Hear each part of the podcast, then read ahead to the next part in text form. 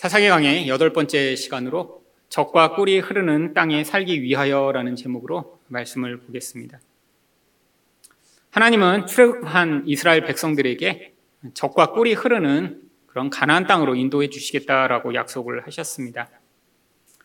이 젖과 꿀이 흐른다라고 하는 것은 물론 그 가나안 땅의 상태가 아주 풍요했기 때문이죠. 그것을 이, 이야기하는 민수기 13장 27절을 보시면 모세에게 말하여 이르되 당신이 우리를 보낸 땅에 간즉 과연 그 땅에 젖과 꿀이 흐르는데 이것은 그 땅의 과일이니이다. 물론 땅에서 젖이 흐르고 뭐 꿀이 흐르진 않겠죠. 그 땅이 얼마나 풍요한가를 비유적으로 묘사하고 있는 것입니다. 지금 이스라엘에 가보시면 아주 황량한 광야뿐이 없습니다. 물이 없으니까 갈릴리 호수나 이런 곳에서 물을 대다가 아주 소수의 땅에 이렇게 집중적으로 관계 농사를 짓고 있지만 고대 가나안 땅은 지금과는 달랐던 것 같습니다. 그러니까 사자도 살고 이리도 살고 지금과 다른 아주 많은 들짐승들이 있었죠. 그런데 단순히 하나님이 이렇게 젖과 꿀이 흐르는 땅으로 인도하시겠다고 한 게 좋은 환경의 땅으로 인도하시는 것일까요? 그렇지 않습니다. 이것은 훨씬 더 중요한 영적 의미를 가지고 있죠. 아무리 물질적이고 상황적으로 풍성해도 그 땅에서 마치 지금 이스라엘 백성들이 당하는 것 같은 이런 고통스러운 상황을 지나가고 있다면 그것은 적과 꿀이 흐르는 땅일 수가 없습니다.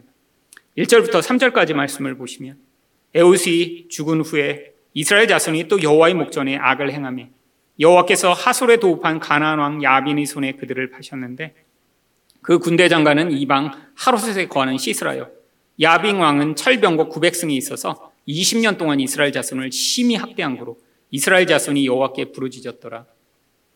여러분 아무리 좋은 환경에 살면 뭐 합니까?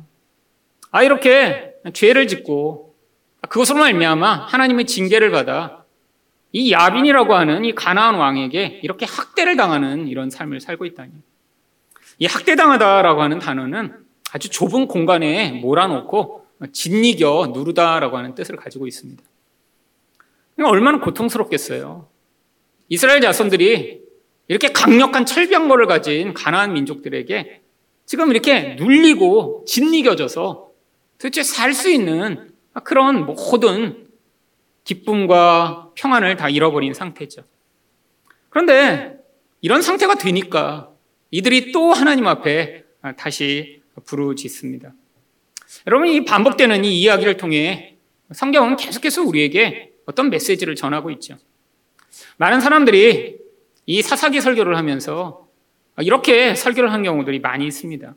이스라엘 백성이 충분히 깊이 영혼 아주 깊숙한 곳에서부터 회개하지 않았기 때문에 아 그래서 그렇게 아주 깊이 회개할 때까지 이런 고통이 반복되는 것이라고요.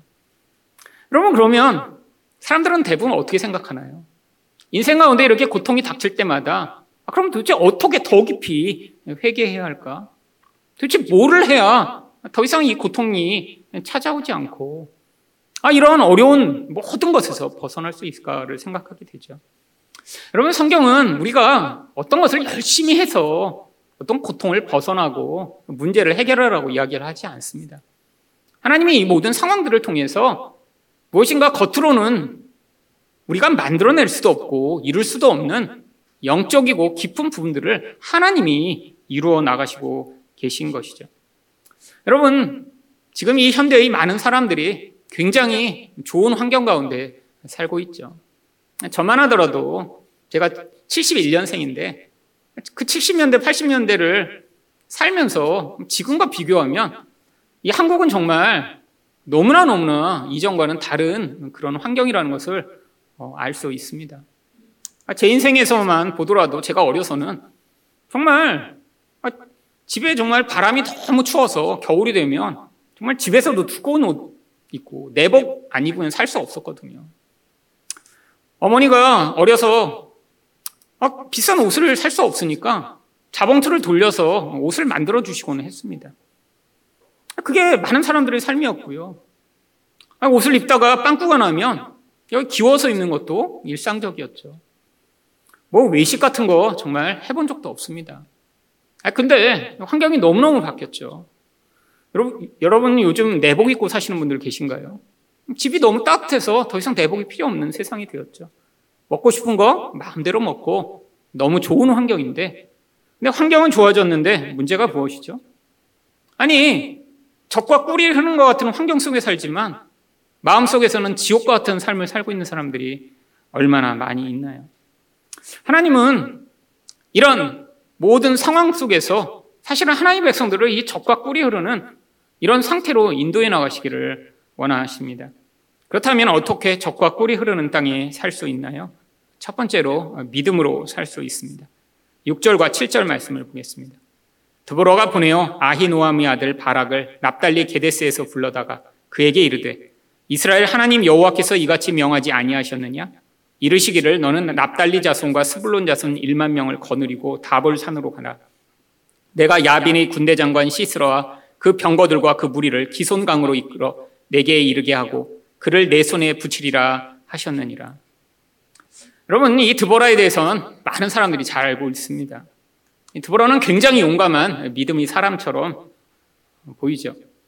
근데 이 바락은 어떤가요? 아, 이렇게 이 드보라가 이야기를 하면 아, 네, 알겠습니다. 남자답게 장군으로서 행동해야 되는 것 아닌가요? 그랬더니 이런 드보라의 요청에 대해 8절에서 바락이 뭐라고 대답을 하나요? 바락이 그에게 이르되 당신이 나와 함께 가면 내가 가려니와 당신이 나와 함께 가지 아니하면 나는 가지 않겠노라. 여러분 드보라가 여자인데 뭐 평소에 전쟁도 하고 또 엄청난 리더십이 있어서 아 이런 용맹스러운 일을 하던 그런 여자가 아닙니다. 사실 여 선지자로서 하나님 말씀을 대언하며 아 그래서 사람들에게 영향력을 미치다가 이제 재판하는 일까지 하던 그런 사람이죠. 이 바락은 원래 군대 장관이에요. 원래 전쟁을 하던 사람이죠. 근데 지금 이 바락과 이 드보라의 역할이 바뀐 것 같지 않나요? 드보라는 오히려 강력한 남자인 것 같고 이 바락은 굉장히 겁쟁이 여자인 것처럼 보이지 않나요? 당신이 가면 가고 안 그러면 난 못 간다. 아니 엄마 치마 붙잡고 쫓아가려고 하는 그런 어린아이처럼 보이지 않나요? 여러분 그래서 많은 사람들이 드보라를 좋아하죠. 특히 이 드보라는 여성들에게 아주 인기가 있습니다. 교회마다 그래서 드보라 선교회, 여성들이 모여있는 선교회고요. 뭐 드보라 전도회, 아, 용맹을 발휘해서 전도도 하는 그런 전도회 많이 있죠. 여러분, 근데 신기하게, 겁쟁이인 것 같은 이 바락이 신약 성경에서는 믿음의 사람으로 언급됩니다. 히브리서 11장 32절입니다. 내가 무슨 말을 더 하리요? 기드온, 바락, 삼손, 입다와 다윗과 사무엘과 및 선지자들의 일을 말하려면 내게 시간이 부족하리로다. 아니, 히브리서 기자가 구약의 이 사사기에서 믿음의 사람을 끄집어냈다면 오히려 드보라를 언급해야 되는 것 아닌가요? 근데 바락이 나옵니다. 여러분, 우리는 믿음이라고 생각하면 어떤 믿음을 생각하죠? 아, 이렇게 용기를 내고, 남들은 할 수 없는 일을 정말 용맹하게 할 수 있는, 어떠한 상황과 환경에서도 믿음을 발휘할 수 있는 그런 강력한 믿음을 우리는 원하죠. 그래서 많은 사람들이 이 믿음을 뭔가 이 능력인 것처럼 생각하는 경우가 많이 있습니다. 남들은 할 수 없는 어떤 특별한 믿음을 가지고 어, 무엇인가를 용맹스럽게 했더니 어떤 결과가 얻어지는 것이요. 여러분, 근데 성경은 믿음을 그렇게 이야기하지 않습니다. 여러분, 성경이 이야기하는 믿음은 하나님에 대한 전적인 의존이죠. 아니, 그런데 그 의존의 과정 가운데 이 바락처럼 얼마든지 두려워하고 떨 수 있어요. 여러분, 왜 여기에서 이 드보라는 오히려 믿음의 사람으로 언급되지 않고 이 바락을 믿음의 사람으로 언급하는 것일까요? 바로 성경이 이 드보라를 예수 그리스도의 모형인 구원자로 지금 보여주고요. 이 바락은 그 구원자를 따라 두렵고 힘들어도 그 구원자의 인도하심을 따라가고 붙드는 바로 하나님의 백성을 모용하고 있기 때문이죠. 여러분 지금 이 바락이 두려워할 수밖에 없는 상황입니다. 13절을 보시면 시스라가 모든 병거 곧 첼병거 900승과 자기와 함께 있는 온 군대를 이방 하로셋에서부터 기손강으로 모은지라. 여러분 당시에 이 철병거라고 하는 것은 마치 현대의 탱커 같은 것입니다. 이 오늘이 마침 이제 6.25와 가까운 날이잖아요. 여러분 이 6.25 때 무슨 일이 있었나요? 남한에는 탱크가 하나도 없었는데 북한에는 탱크가 240대나 있었더라고요. 그 탱크를 몰고 쳐들어왔더니 아무리 총을 쏘고 슈리탄을 던져도 어떻게 할 수 없이 며칠 만에 그래서 이 남한이 거의 다 북한군의 손에 넘어가 버렸죠. 여러분, 지금 이 바락이 두려워하는 게 너무 당연한 것입니다. 어떻게 해도 되지 않으니까 20년 동안 그렇게 고통하면서도 할수 없이 끌려다녔는데. 근데 그 두려움 가운데도 당신이 가면 내가 가겠습니다라고 하는 이 반응. 이거를 성경은 믿음이라고 이야기를 하는 것이죠. 여러분, 하나님은 우리에게 바로 이 믿음을 요구하십니다. 여러분, 세상에서 하나도 두렵지 않은 것처럼 용맹스럽게 무엇인가를 하는 그런 믿음 말고요. 여러분, 우리가 두렵고 힘들고 못할 것 같아도 그래도 당신이 하나님의 사람이니까 내가 붙들고 당신과 함께 가겠습니다라고 고백하는 바락처럼 우리 인생 가운데 내가 너무 힘들고 두렵지만 예수님이 내 인생의 주인이며 인도자셨으니까 내가 포기하지 않고 가겠습니다라고 하는 그 믿음을 하나님이 요구하시는 것이죠. 여러분, 물론 성경에서 이 바락이 이렇게 반응했기 때문에 바로 그에게는 이 적장을 죽이는 영광은 허락되지 않습니다. 9절입니다. 가로되 내가 반드시 너와 함께 가리라.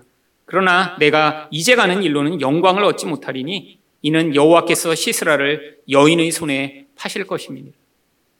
물론 이 장군으로 적장의 머리를 베버리는 그런 놀라운 승리를 얻는 것 굉장히 중요하죠.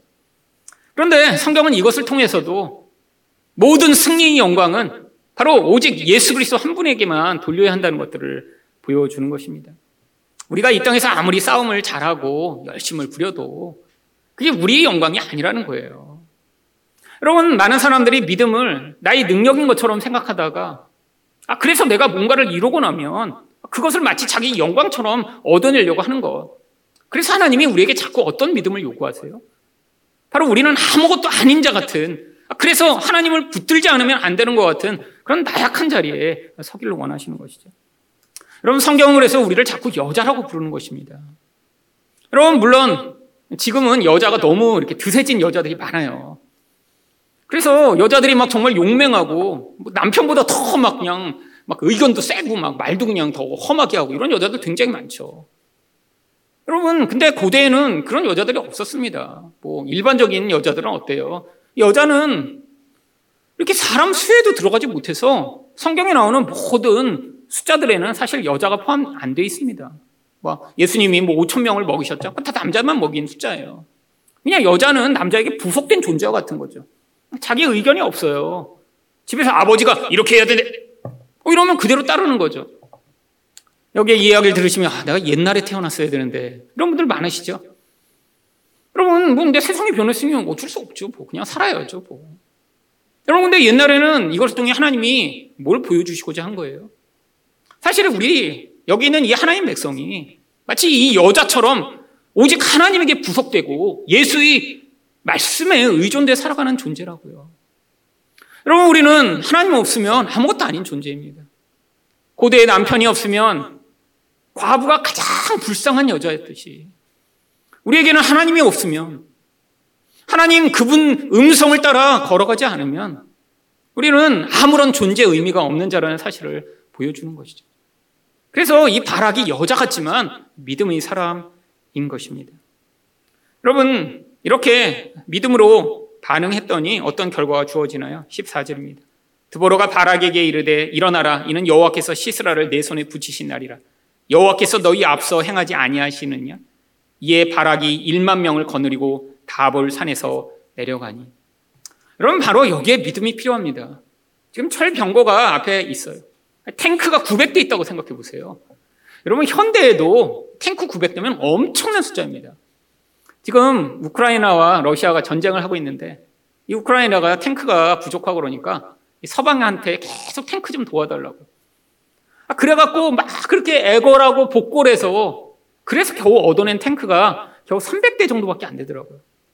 아, 미국한테 좀 그 좋은 탱크 좀 달라고 그랬는데 겨우 몇십 대밖에 안 줬어요. 우크라이나는 천 대만 주면 우리가 이 전쟁을 완전히 이길 수 있다. 그래서 천 대를 달라고 그러는데 안 주는 거예요. 천 대를. 여러분 생각해 보세요. 근데 그 고대에 이 전체가 900대 있다고 생각해 보세요. 지금 탱크 천 대를 가지고 탱크 없는 그런 군인과 싸우는 것과 같은 상황이죠. 근데 그 만 명을 데리고 내려갑니다.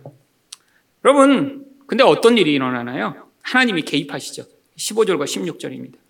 여호와께서 바락의 앞에서 시스라와 그 모든 병거와 그 온 군대를 칼날로 쳐서 패하게 하시니 시스라가 병거에서 내려 도보로 도망한지라 바락이 그 병거들과 군대를 추격하여 이방 하로셋에 이르니 시스라의 온 군대가 다 칼에 엎드러졌고 남은 자가 없었더라. 기적과 같은 일이 일어났죠.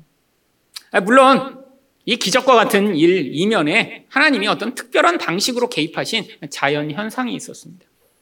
이런 전쟁을 하는데 뭐 하나님이 그냥 갑자기 보이지 않는 데 나타나서 막 그 시스라의 군대를 다 때려 잡으신 게 아니라 사실 하나님이 어떤 일을 하셨냐면 5장 21절을 보시면 기손강은 그 무리를 표류시켰으니 이 기손강은 옛 강이라 내 영혼아 내가 힘 있는 자를 밟았도다.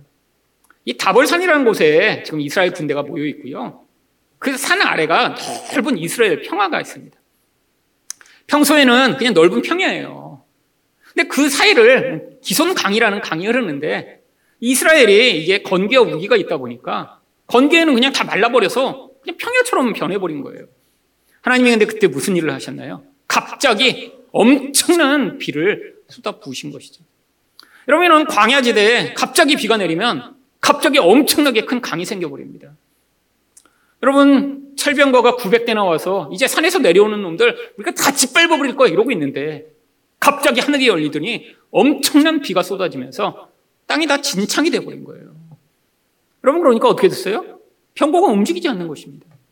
땅에 다 강 속에 그 진흙밭에 묶여서 이제는 오도 가도 못하는 상황이 되어버린 거죠. 그래서 결국 거기서 히스라가 도보로 도망을 합니다. 여러분, 이 바락이라고 하는 사람, 사실 이름의 뜻이 번개라고 하는 뜻을 가지고 있습니다.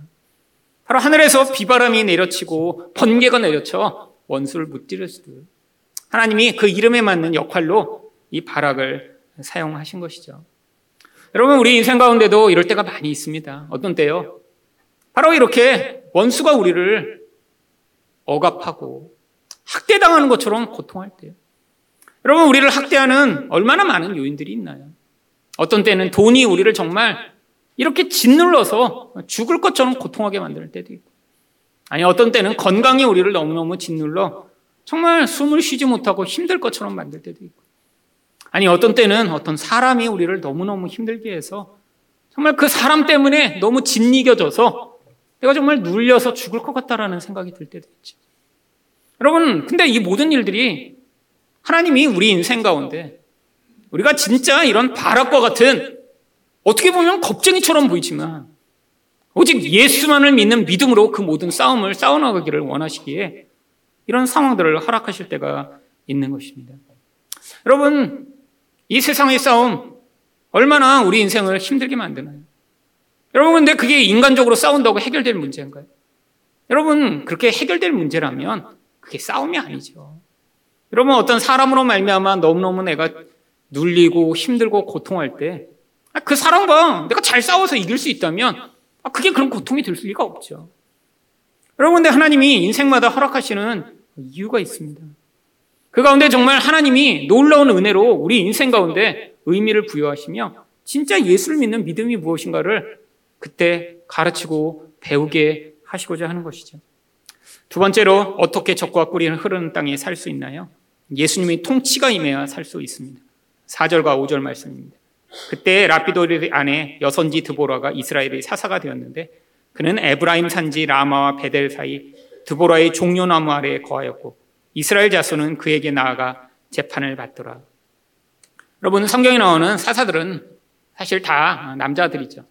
드보라가 그래서 아주 특별합니다. 여러분 근데 제가 아까 말씀드렸지만 지금 이 사사기가 배경으로 하고 있는 시대가 언젠가요?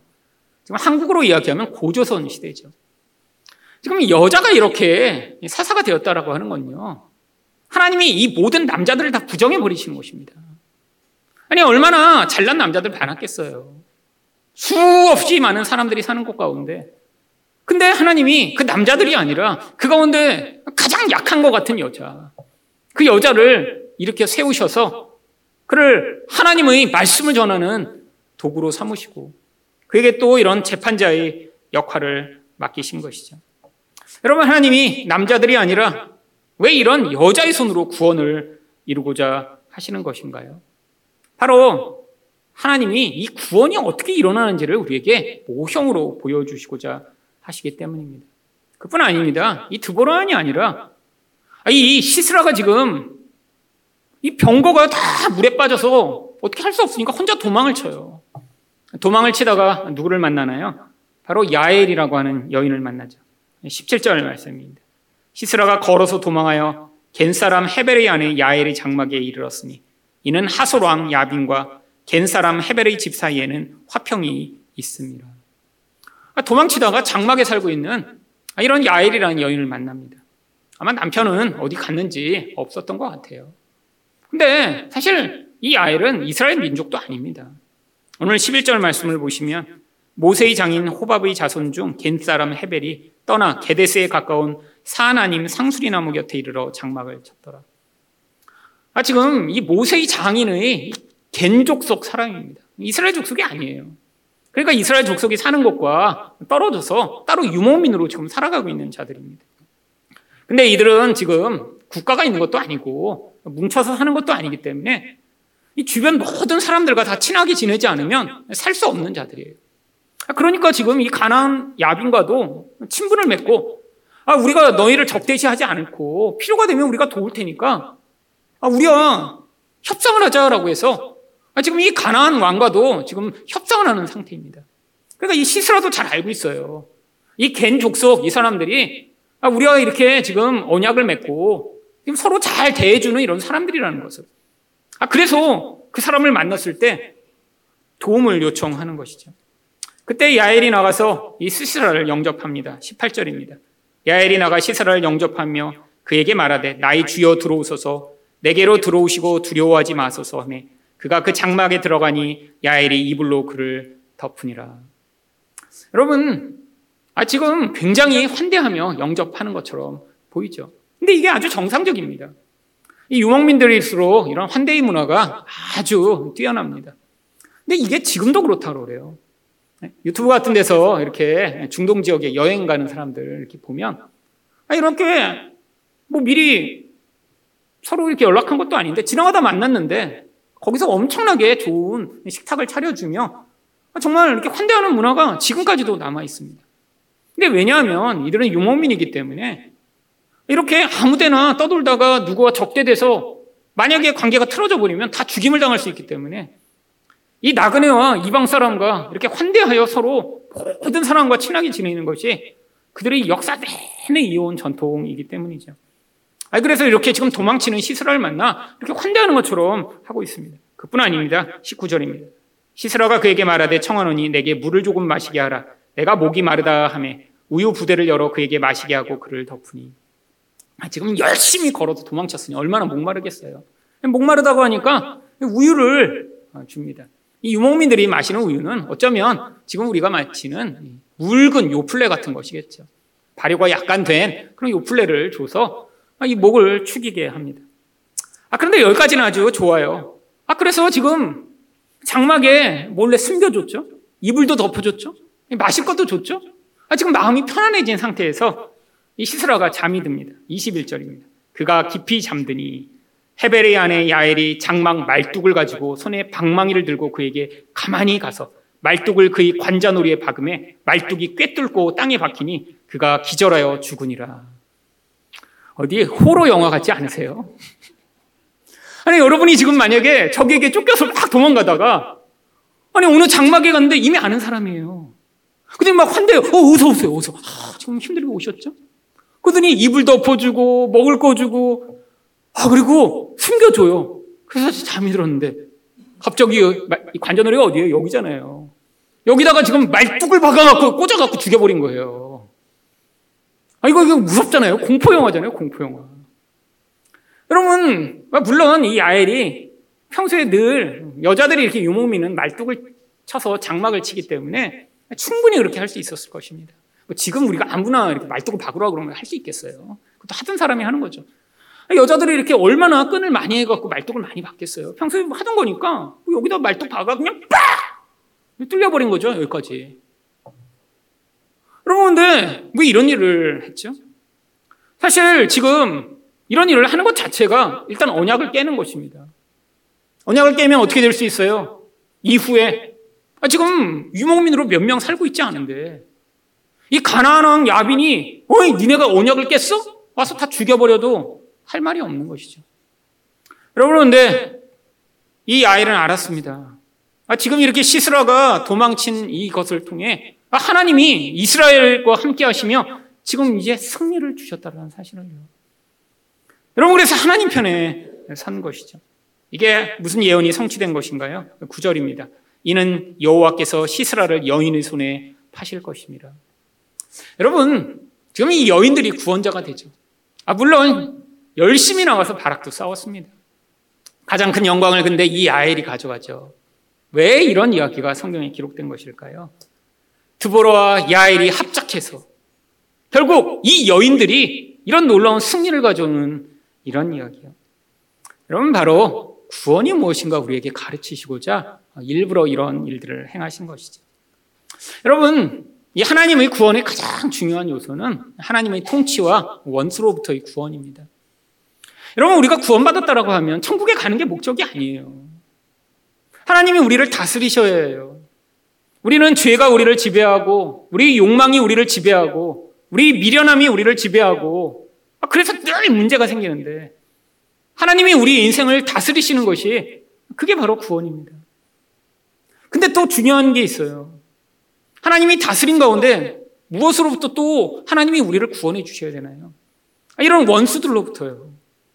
아, 이런 시스라처럼 이런 강력한 힘을 가지고 우리를 무너뜨릴 것처럼 위협하는 이런 세상과 죽음과 마귀로부터 하나님이 우리를 구원하셔야죠. 여러분, 우리가 아무리 몸부림쳐도 죽음으로부터 우리가 스스로 우리를 구원할 수 없습니다. 세상과 우리가 싸울 수 없어요.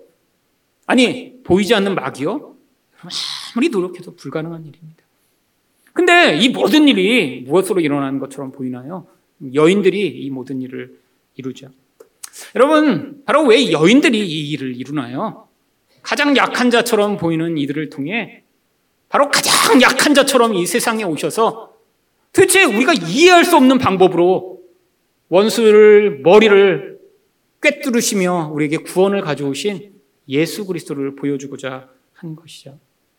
여러분, 바로 이게 젖과 꿀이 흐르는 것입니다. 여러분, 젖은 어디에서 나오나요?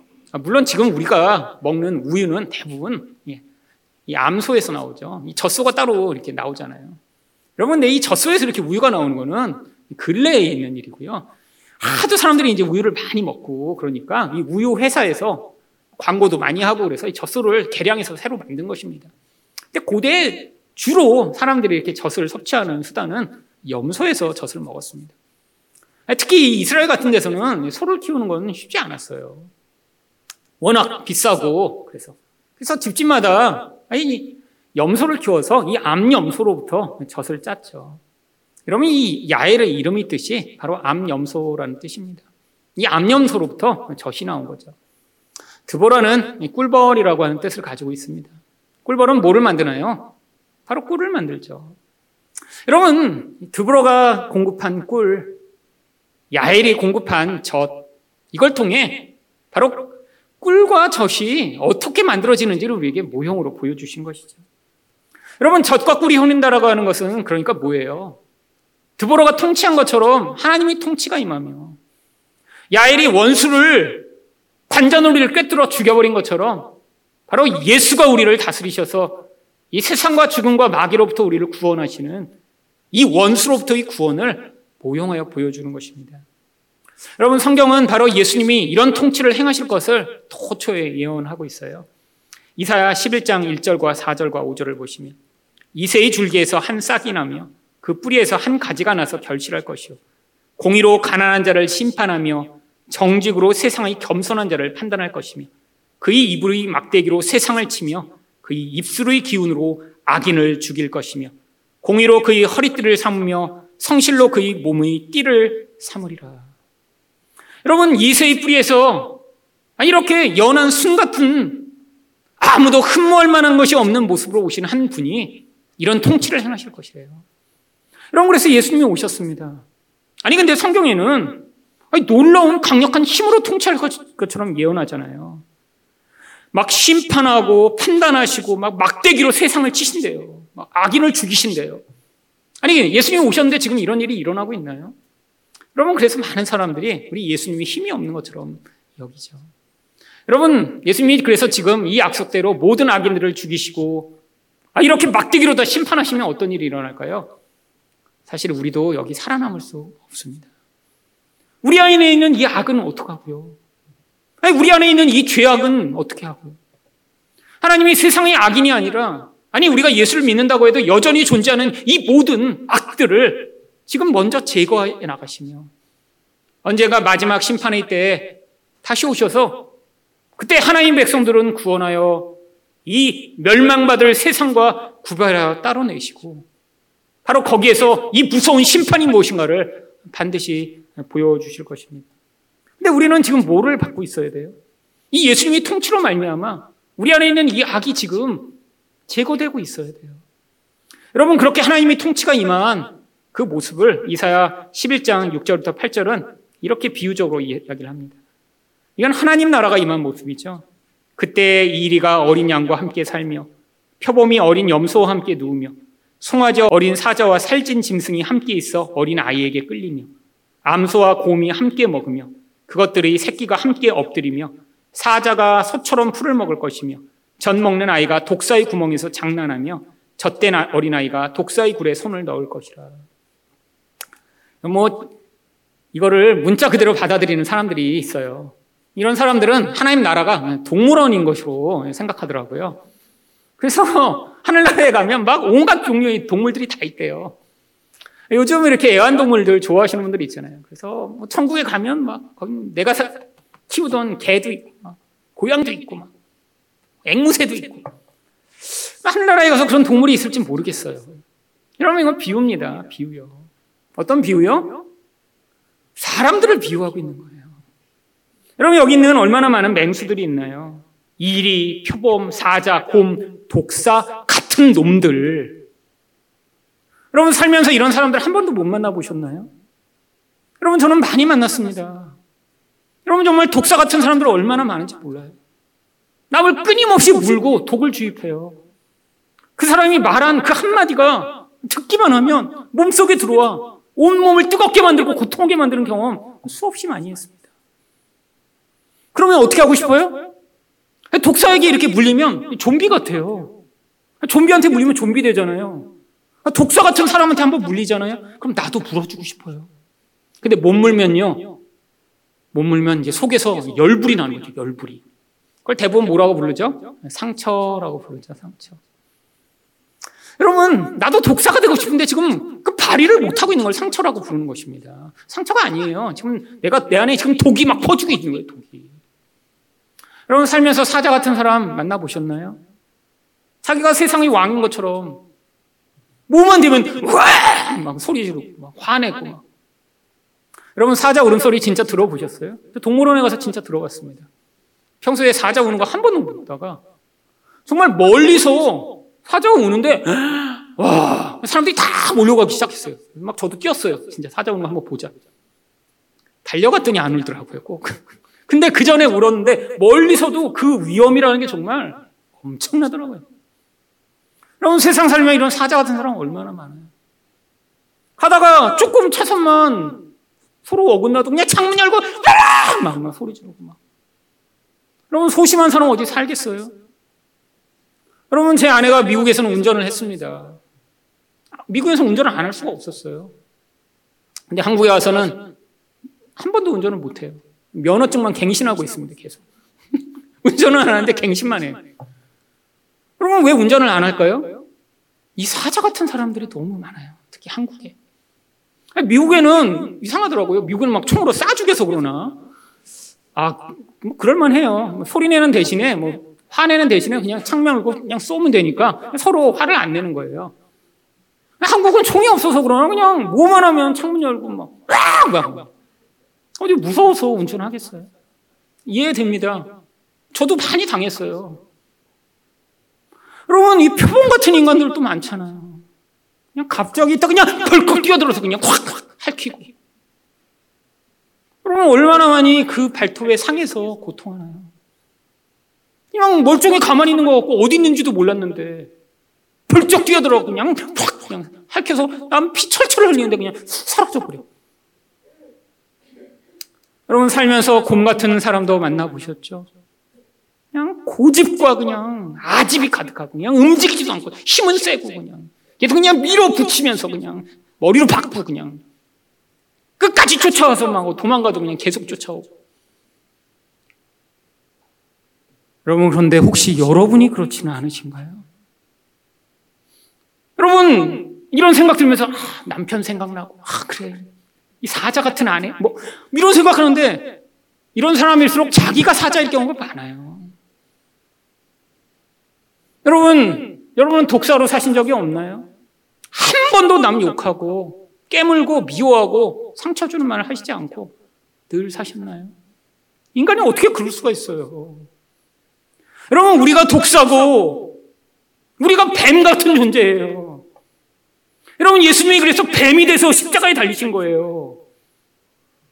여러분, 우리가 표범 같은 자고, 곰 같은 자며, 사자 같은 자로 살아가요. 왜? 우리 안에는 죄가 사랑하지 못하게 만들고, 마음에 안 들면 깨물고, 미워하고, 내가 힘을 발휘해서 남을 지배하고, 짓밟는 것이 우리에게 너무 익숙하게 되어버려서. 내가 복종하고 사랑하고 함께 하기보다는 누군가 내 마음에 안 들면 내가 힘을 키워서 소리를 크게 내서 내가 이겨먹고 싶은 이 무서운 욕구가 우리 안에 얼마나 많이 있나요? 여러분, 하나님 나라가 임하면 더 이상 그런 존재들이 없는 거예요. 거기가 천국이죠. 여러분, 천국을 갔더니 막 금길이 깔려 있는 곳으로만 생각하세요. 여러분 무릎 아파서 그 금길 못 다닙니다. 차라리 우레탄이 나아요 금보다. 걸어 보셨어요? 그럼 우레탄으로 깔려 있어야 무릎이 안 아프죠. 뭐 금길 깔려 있으면 좋은 거죠. 여러분 생각해 보세요. 이 땅이 금으로 돼 있다고. 여러분 천국에 뭐 보석이 많으면 거기가 행복한 곳이에요. 아닙니다. 거기에는 이 표범, 곰, 독사 이런 거 한 마리도 없어야 돼요. 아, 그런 인간이 한 마리만 있으면 그러면 거기 지옥이 됩니다. 생각해보세요. 다 어린 양인데 거기 사자 한 마리만 있으면 거기는 사자 천국이고 어린 양이긴 지옥이죠. 그렇잖아요. 매일 내가 내일인가 모레인가 맨날 잡아먹 교회 되잖아 기다리고 있다가 거기가 지옥이죠. 그러면 거기는 한 마리도 이런 놈들이 없어야 돼요. 그래서 모두 함께 그냥 살아가는 존재로 사는 거예요. 여러분 근데 천국에서만 그럴까요? 아, 여기서 그걸 맛보지 못하는데 거기서 어떻게 맛봐요? 하나님이 이 땅에서 하나님 백성은 이걸 맛보도록 우리에게 그 통치를 우리가 경험할 수 있도록 은혜를 베푸시고자 하시는 것입니다. 여러분 이게 젖과 꿀이 흐르는 거예요. 여러분 여러분 혹시 여태까지 독사로 사셨나요? 그래서 자주 깨물고 아, 그래서 나는 이렇게 그냥 확 깨물면 그냥 주변에 아무도 나한테 그냥 대들지를 못해. 여러분 지금 주변 사람들 다 죽어가고 있습니다. 지금. 여러분 남편이 여러분에게 아무런 말을 못해요. 아내가 확 이렇게 얘기하면 아 그래 여보 지금 아마 몇 년 후에 암에 걸리실 거예요. 그 그렇잖아요. 속으로 지금 상처가 쌓이고 쌓이고 쌓이는데 어떻게 그냥 되겠어요? 50대쯤 되면 나타납니다. 그러면 그게 자기 몫이죠. 평생 깨물다가 그래서 남편이 나중에 암에 걸리면 아 그놈 잘 걸렸다 이래요? 그 자기 고통이잖아요. 자기. 그럼 뭐만 하면 그냥 확 화내갖고 그냥 집안 사람들 아무도 말 못하게 그냥 아빠가 말하는데 여러분 그게 행복한 가정일까요? 여러분이 지금 그렇게 살고 계시다면 지금 예수님이 통치를 받고 있지 못한 거고요. 지금 젖과 꿀이 흐르는 땅이 아니라 고통 속에 학대당하며 살고 있는 거죠. 여러분 예수님이 여러분을 통치하신다면 여러분 안에 있는 이 무서운 이런 맹수와 같은 모습을 발견하셔야 합니다. 아, 내 때문에 내 발톱으로 얼마나 많은 사람이 상처를 입었을까? 내가 이렇게 함부로 내뱉은 말 때문에 얼마나 많은 사람들이 고통했을까? 내가 이렇게 무심코 내뱉은 분노로 말미암아 얼마나 많이 아팠을까. 여러분 그것을 깨달으시고 예수님 저는 예수님이 저를 다스려 주시지 않으면 이런 못된 짐승으로 살다 죽을 존재인데 제 인생을 다스려 주셔서 하나님 저도 어린 양, 어린 염소처럼 정말 모든 사람과 함께 할 수 있는 그런 은혜를 누릴 수 있도록 해달라고 여러분 기도하실 때 하나님이 여러분의 인생에 찾아오셔서 여러분의 주인이 되어 주시고 가장 약한 적과처럼 보이던 그 예수가 여러분에게는 얼마나 놀라운 권세와 능력으로 여러분을 다스리시는 하나님이 되신지를 경험케 하심으로 말미암아 이 땅에서도 젖과 꿀을 풍요하게 누리시는 여러분 되시기를 예수 그리스도 이름으로 축원드립니다.